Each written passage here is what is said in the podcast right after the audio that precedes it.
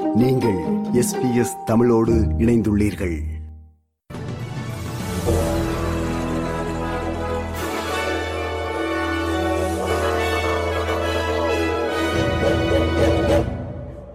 வணக்கம். இன்று நவம்பர் மாதம் முதலாம் திகதி செவ்வாய்க்கிழமை ஆஸ்திரேலிய செய்திகள் வாசிப்பவர் Renuka Duraisingam.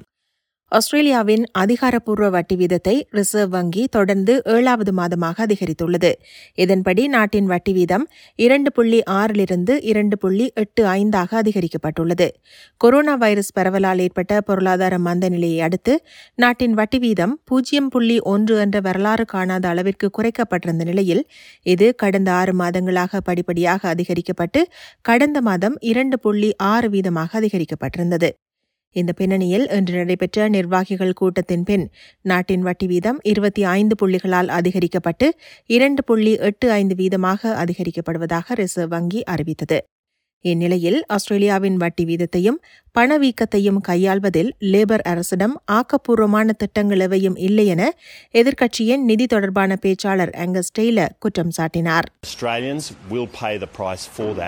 I, have stood here now six times in a row since I became Shadow Treasurer, uh, each time saying what we need from the government is a clear and comprehensive plan to take pressure off interest rates and inflation.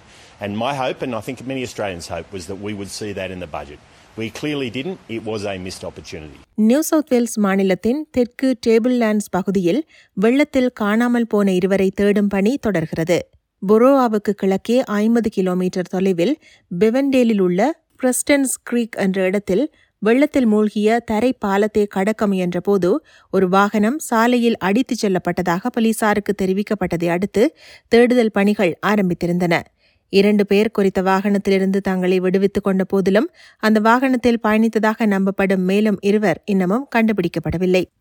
Victoria மாநிலத்திலும் வெள்ள நெருக்கடி தொடர்கிறது. மாநில அவசர சேவைக்கான பதிவுகளில் October மாதம் மிகவும் பரபரப்பான மாதமாக இருந்ததுடன் மோசமான வெள்ள நெருக்கடிக்கு மத்தியில் உதவிக்காக கிட்டத்தட்ட பதிமூவாயிரத்தி எழுநூறு அழைப்புகள் மேற்கொள்ளப்பட்டுள்ளன மாநிலத்தின் வெள்ள அவசர நிலை இன்னும் தொடர்வதாகவும் வரவிருக்கும் ஆறு முதல் எட்டு வாரங்களில் அதிக மழை எதிர்பார்க்கப்படுவதாகவும் SCS chief operations officer Tim Wiebusch எச்சரித்தார் This flood emergency is far from over. Um, the flood risk still remains for many parts of our state, with flood watches out almost for most parts of Victoria at this time. We still have water storages that are at capacity.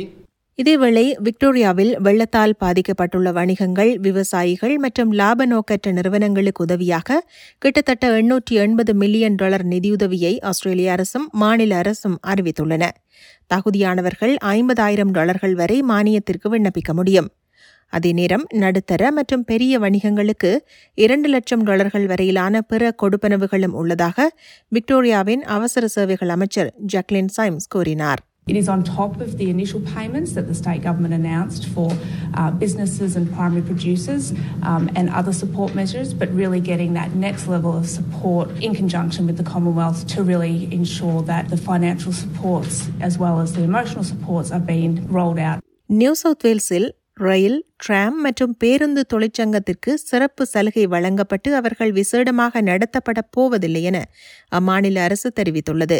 ஊதிய உயர்வு உள்ளிட்ட விடயங்களில் தொழிற்சங்கத்திற்கும் மாநில அரசுக்கும் இடையிலான முருகல் தொடரும் அதே நேரம் சமீபத்திய பேச்சுவார்த்தையும் தோல்வியில் முடிவடைந்ததைத் தொடர்ந்து எம்ப்ளாயி ரிலேஷன்ஸ் அமைச்சர் டேமியன் டியூட் ஹோப் இக்கருத்தினை தெரிவித்திருந்தார். We are the employer not only of people who run our trains, but of nurses, we are the employer of police officers, we are employer of teachers, and we have a consistent wage policy which acro- applies across the board. We cannot engage in a process where we give preferential treatment to this union.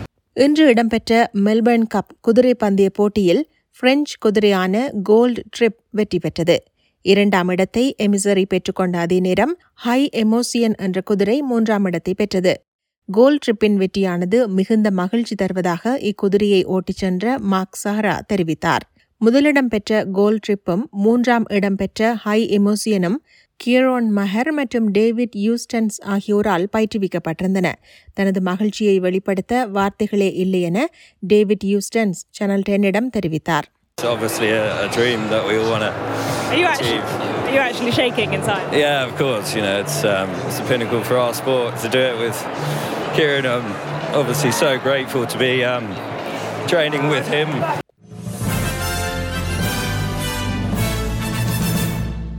இனி இன்றைய நாணய மாற்று நிலவரம் ஒரு ஆஸ்திரேலிய dollar அறுபத்தி நான்கு அமெரிக்க சதங்கள் இருநூற்றி முப்பத்தி ஐந்து இலங்கை ரூபாய் எழுபத்தி எட்டு சதங்கள் ஐம்பத்தி மூன்று இந்திய ரூபாய் ஒன்பது காசுகள் தொண்ணூறு சிங்கப்பூர் சதங்கள் மூன்று புள்ளி பூஜ்ஜியம் மூன்று மலேசிய ரிங்கிட்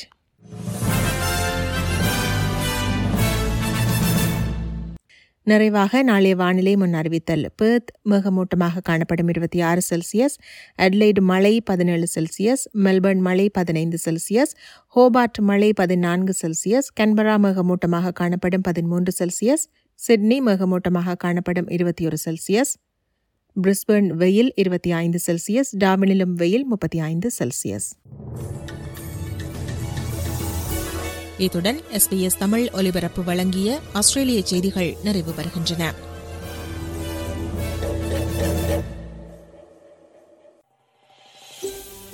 இது போன்ற மேலும் பல நிகழ்ச்சிகளை கேட்க வேண்டுமா?